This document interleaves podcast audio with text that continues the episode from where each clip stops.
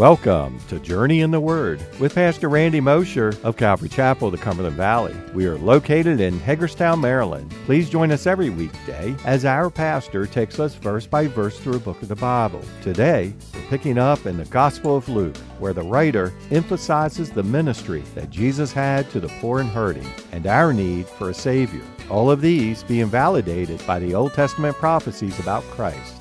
So if you're able, grab your Bibles and join us as we continue our journey in the Word. You know, this is why James, in the book of James, goes so far as to say that faith without works is what? Dead faith. Dead faith, because faith which leads to salvation should always produce a working faith in us, a desire in us to serve God. And when you look at Peter's mother-in-law, she wastes no time rising from her sickbed to serve after Jesus healed her. Paul wasted no time after rising from his spiritual sickbed, being touched by Jesus on the Damascus road to willingly offer to serve him. And neither should any of us whom Jesus has touched and healed waste any time rising up to serve him. Just as Paul writes in Romans 12 and verse 11, not lagging in diligence, fervent in spirit, serving the Lord. Do you hear what it says? Not lagging in diligence, with all energy, fervent in spirit, all, all power and energy, just giving it all to the Lord so that we can serve Him. Now you might be saying, well, how do I do that in the midst of COVID? You know, we're not meeting in the church like we normally do. I can't teach my kids class. I can't be a greeter at the doors. I can't do it. Look, if your idea of serving the Lord boils down to the four walls of this church or the church wherever you're attending, you, you have a misconception of what true biblical service is. Sure, there's things that we do as a part of ministry in our churches, but the real truth is, even in doing that, we're being equipped for the greater service we give to Jesus every day of the week as we walk out of these doors when we're meeting or out of the tents right now as we meet outside or off the live stream as you're watching. You can still be asking Lord, Lord, how can I serve you? And to begin serving Him. Maybe that service involves reaching out with a phone call to someone that needs encouragement today. Maybe it involves helping someone who needs groceries that you can use that as a way and a door opening to sharing the gospel with them. Maybe it has to do with being sensitive to the Spirit's leading at work or when you're out in the stores. Service is not reduced to what we do inside the church. Our service is what we are for Jesus each and every moment of the day, wherever we are and whatever circumstance we are in. And this should be our desire to rise and to serve Him. Now, note one final thing before we move on in Luke's gospel, the term rebuke is, is used quite frequently, and it's going to describe Jesus rebuking a number of things. First, he's going to, we're going to find him rebuking demons. We already saw that, and we'll see it throughout. And then we see him here rebuking fever, and then later he's going to rebuke the wind and the waves. And oh yeah, by the way, he also is going to be found rebuking his disciples from time to time. I don't know about you, but I've experienced the rebuke of the Lord from time to time, and it taught me much. But, but Luke's intent with describing these events of his rebuking is to, to, to use it to, to clearly reveal to us Jesus' authority and his power to do these things. Luke wants us to see that Jesus, while being truly human, at the same time was God incarnate. We, we sometimes find it hard to grasp the simultaneous nature of these realities, how Jesus could be both at once. But Luke's gospel emphasizes both of these aspects of, of who Jesus is so that we'll know that this is who Jesus came to be, both 100% man, but 100% God with the ability to rebuke like this. And to find that these things respond to his rebuke. The demons responded. The fever responds the wind and the waves will respond. And yes, even his disciples will respond because they recognized his authority, as I hope that you and I do as well. Well, look on at verse 40. When the sun was setting, all those who had any that were sick with various diseases brought them to him, and he laid his hands on every one of them and healed them. And demons also came out of many, crying out and saying, You are the Christ, the Son of God. And he, rebuking them, did not allow them to speak, for they knew that he was the Christ. Luke now begins to give us an overview of the varied miracles that Jesus was performing, the various healings and demonic deliverances and such and such as these. And you'll note that as Luke, as Luke begins this description, he begins by giving us a sense of the timing of when Jesus was engaging in these activities here in this passage. And although we tend to pass over Luke's statement in this regard when we read our Bibles, it is a deliberate and important piece of information. And what is it that he tells us? He tells us right up front when the sun was setting, these people came. When the sun was setting, these people all came and Jesus began to touch and to do these things. How, what's that about? Well, this seemingly unimportant addition is telling us that Jesus was performing this miraculous ha- acts on behalf of these people at the start of the week, at the start of the new week, the day following the Sabbath. Now, how do we know this is the day following the Sabbath? I mean, it's sundown, right? Yeah, it's the day, it's, it's the sundown following the Sabbath. It's, it's, it's Saturday night. The sun is going down. The Sabbath is ended. But we know that this is the, the, the, day after because in the previous event, we were told in verse 38 that, that he arose from the synagogue and entered Simon's house. Why would Jesus have been in the synagogue originally before this happened? Because it was the Sabbath before all this happened. We also know from verse 31 that this day began with Jesus teaching in the synagogue on the Sabbath. And now here Luke is telling us that it is the end of that same day as the sun was setting which would be the start of the new day because the Jews don't count a day as we count a day. They counted the day from sundown to sundown. That's how they counted the day. And, and now it's at the start of this new day as the sun is going down that the people are coming to him for healing and deliverance. They're not coming to him on the Sabbath. They're coming at the start of the day following the Sabbath for all of these miracles to be performed. So why is this important? Because the Jewish religious leadership considered it a violation of the law to engage in these kinds of activities on the Sabbath. And the people knowing this, the vast majority of the people knowing this were not seeking Jesus out on the Sabbath, but they were waiting until it was permissible for them to come like this. In other words, they were waiting until one minute into the new day to come with him with all these issues. But what it means is that they continued to live with their need for healing and deliverance until the start of that new day after the Sabbath because of the constraints that men had imposed on them in the name of religion. Granted, it only meant waiting a day, but so what? Listen, when you're suffering, a day will feel like a thousand years. Again, just ask my wife. I told you I'm a baby when I get sick. A cold that lasts a week feels like it's just lasted six years, seven years. Feels like it's going on forever. So these people in their suffering, they're delaying for something that they know Jesus, they're hearing it. Jesus is healing people. Oh, we can get healed, but, but we can't go because the clock hasn't turned to the day after the Sabbath and it'd be a breaking of the law for us to go to him on the Sabbath and have him heal us like this. You see? And, and the truth is the religionists, they didn't care. They didn't care because it was their rules that mattered to them, not the needs of the people. And we're going to see that more and more.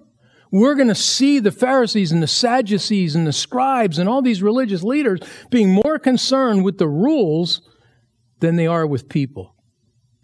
But Jesus understood something that the religionists who imposed all these rules did not understand as he's later going to tell them the Sabbath was made for man and not man for the Sabbath. Jesus knew that the Sabbath was meant to be a day of blessed rest for mankind. And rest involves what? Being free to burdens, getting that burden taken off of you. And what greater relief from a burden and, and, and I should say it this, what greater burden is there than to be sick or demon possessed? It's painful suffering and bondage. And Jesus knew that. And that's why even though many of these people might have waited until the appropriate day, Jesus wasn't waiting for the appropriate day because we already saw that he delivered a demonically possessed man on the Sabbath. He has already healed Peter's mother-in-law on the Sabbath. He didn't wait in order to keep the rules that men imposed. He, he, he began to heal and deliver. And he also knew that what he was doing was not a violation of God's intent behind the Sabbath laws. Yes, there were Sabbath laws in the scriptures, but, but Jesus knew that he wasn't violating the Sabbath laws. He wasn't laboring for some self-focused, self-enhancing benefit, which is what the, the, the, Sabbath laws were trying to prevent. It was the Sabbath laws were trying to focus men on God and, and to stop having them worry about themselves and making a living and doing all these other kinds of things. But, but he wasn't doing things that did that. He was doing things that freed men and women from the terribly heavy burdens that life in this fallen world had imposed upon them. And besides that, Jesus will even say later that he's Lord of the Sabbath. He is God in the flesh, which makes him the creator of the Sabbath. So he, not men, get to make the decision as to what the intent behind the Sabbath was all about and what things could and couldn't be done on the Sabbath.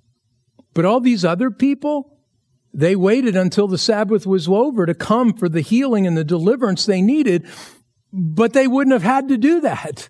They could have come sooner. And they too could have experienced the freedom and the rest that, that, that, the man in the synagogue enjoyed as Jesus freed him from his demonic possession and the freedom that Peter's mother now was experiencing and her freedom from this fever as Jesus touched and healed her on the Sabbath. All of these other people could have found freedom and rest so much sooner had it not been for the restrictions that religionists had placed upon them. And Jesus was not like these religionists.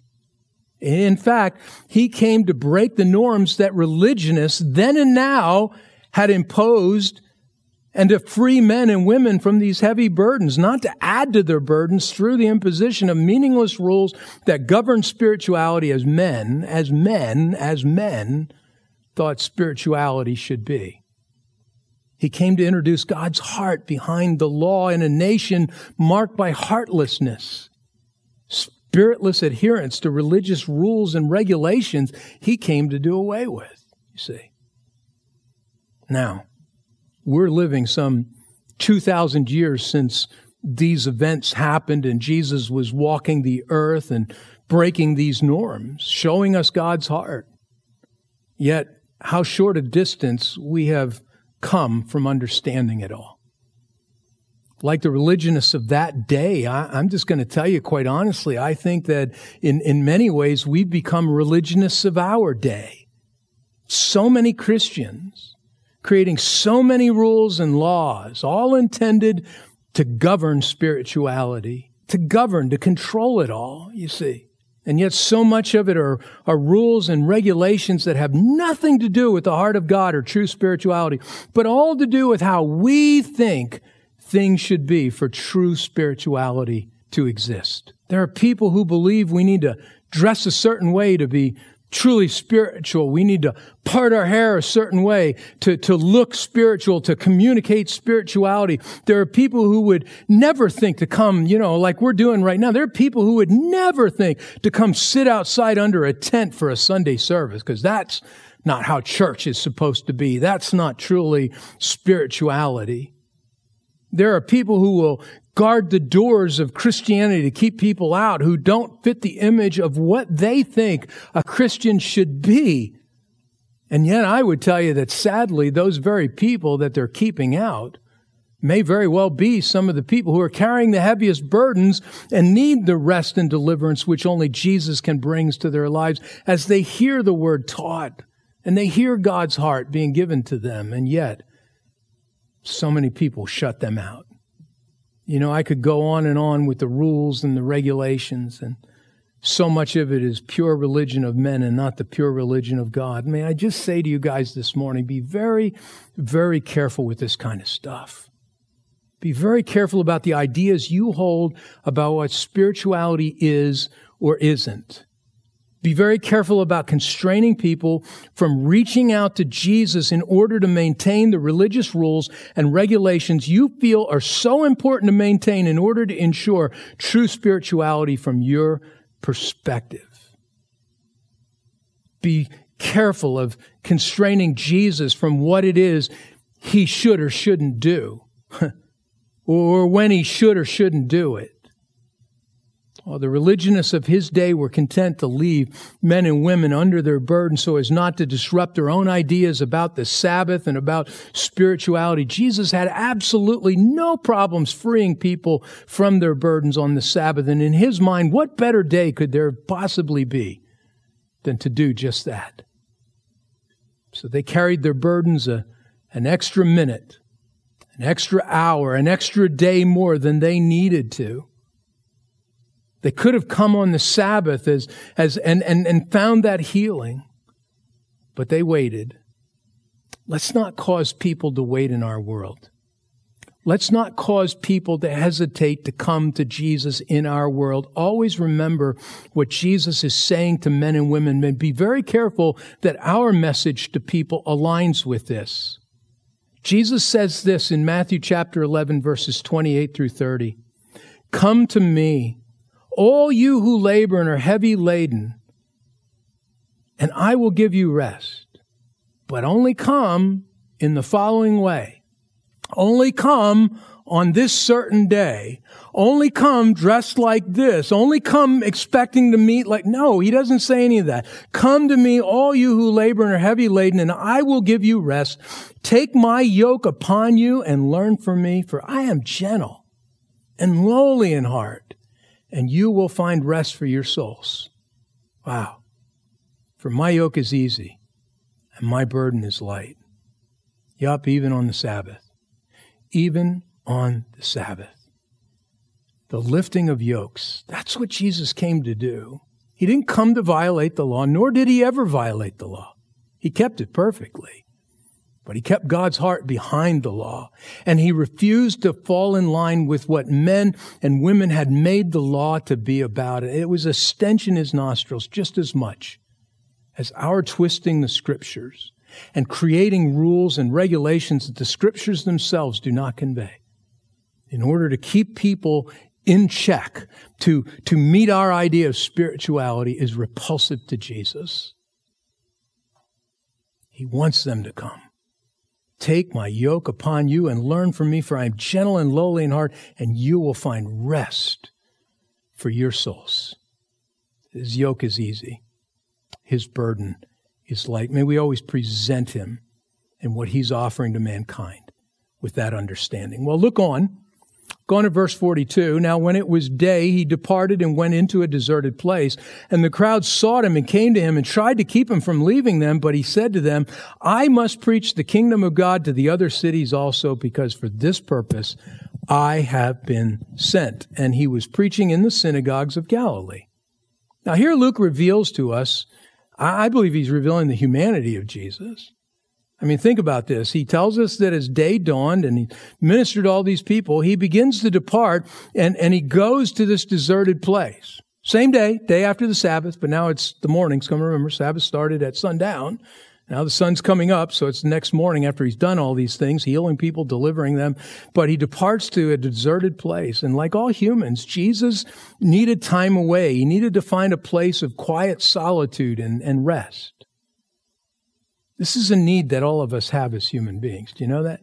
We need rest. And don't underestimate the importance of your need for this, no matter what field of work you are in. We all need times of respite and, and, and restful refreshment. And yet those times of refreshment and rest should be about respite from the things of life and, and, and not a break from the Lord, you see. Now, why do I say that? I say it because over years of, of, of, in my Christianity, I've heard some Christians say, I need a break from the things of the Lord for a while. I've heard those very words, even in ministry as a pastor.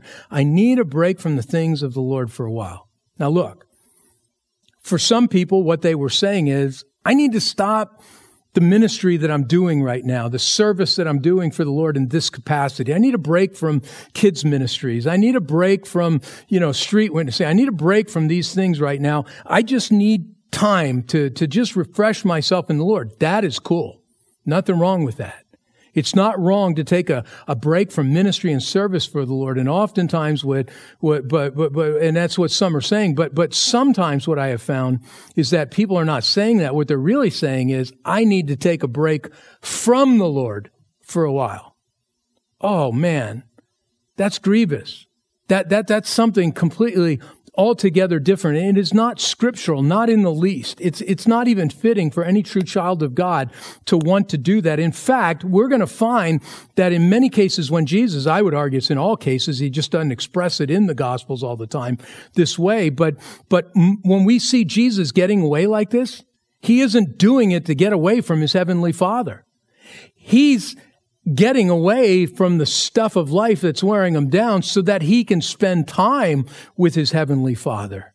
He needed to get away from the hustle and the bustle of the crowds and from ministry so that he could spend more time alone with his heavenly father. And that is more than appropriate for us as believers to do as well taking breaks away from the busyness of life so that we can spend time with the Lord, not away from Him. As we seek those times, I'm just going to tell you, they will prove to be the greatest times of refreshing we can ever experience. But to take breaks from the Lord is completely unthinkable. And it will never lead to the real refreshment any of us truly need as God's people. Yes, we need a break from the hustle and the bustle of ministry and life but we need those breaks so that we can get alone with the Lord and He can refresh us.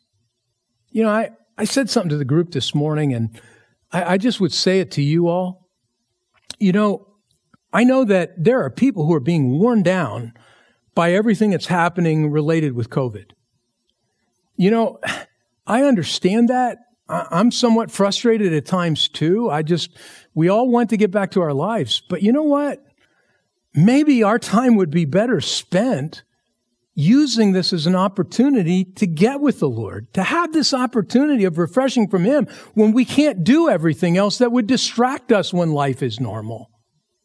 I mean, think about it. Those of you, this church or other churches, there's not the busyness of all the activities of, of having to serve. You, are not having to be here to teach kids or do other stuff on the grounds. And, and in terms of our work, yep, it's, many are at work and some are not.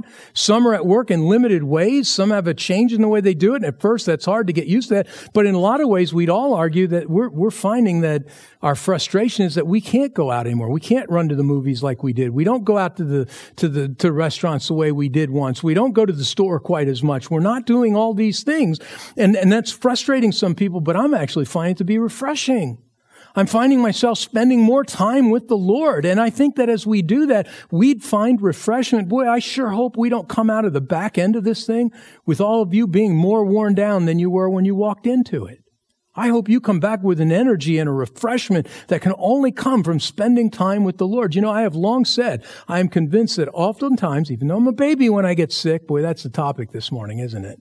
But even though I'm a baby when I get sick, one of the things I have learned over the years is sometimes the Lord just simply allows the sickness in my life because it's the only way to couch me. It's the only way to get me to take a break so that I can find time with Him. And I do. I find myself grabbing my Bible and reading it while I'm laying there in my sickness, spending time just talking to Him so He can talk to me. I believe God will use these times to refresh us if we'll let Him. So don't let the circumstances frustrate you. Find a way to use this time that you have before life becomes overwhelming and busy again when this thing passes to get with the Lord as Jesus does. And so it is that Jesus is seeking a time of solitude and respite, time alone to simply commune with his heavenly Father. But, but Luke tells us that the crowds pursued him. Now, at this point in the narrative, the crowds are still pursuing him to hear what he has to say by and large. But as time passes, we're going to find that the account will change. And we're going to find more and more that the crowds that he will draw won't be coming to hear what he has to say, but they'll be enlarged, by and large, be coming to see him perform what? Miracles. Even here, the context hints at the fact that this crowd is pursuing him because of the miracles that he just performed in the preceding verses. But the attraction to miracles hasn't yet become as pronounced as it's going to be later in his ministry. But while miracles will become the focus of the crowds, know this they will never be, nor are they today, the focus of Jesus. Jesus makes his focus very clear here in verse 43, and it has not changed. I must preach the kingdom of God to the other cities also, because for this purpose I have been sent. Thank you for joining us for another episode of Journey in the Word, a verse by verse teaching ministry of Calvary Chapel of the Cumberland Valley. If you would like to listen to more teachings or find out more information about us, go to www.journeyintheword.org. That's www.journeyintheword.org. Thanks again for listening. We hope you'll tune in for our next episode as we continue our journey in the Word.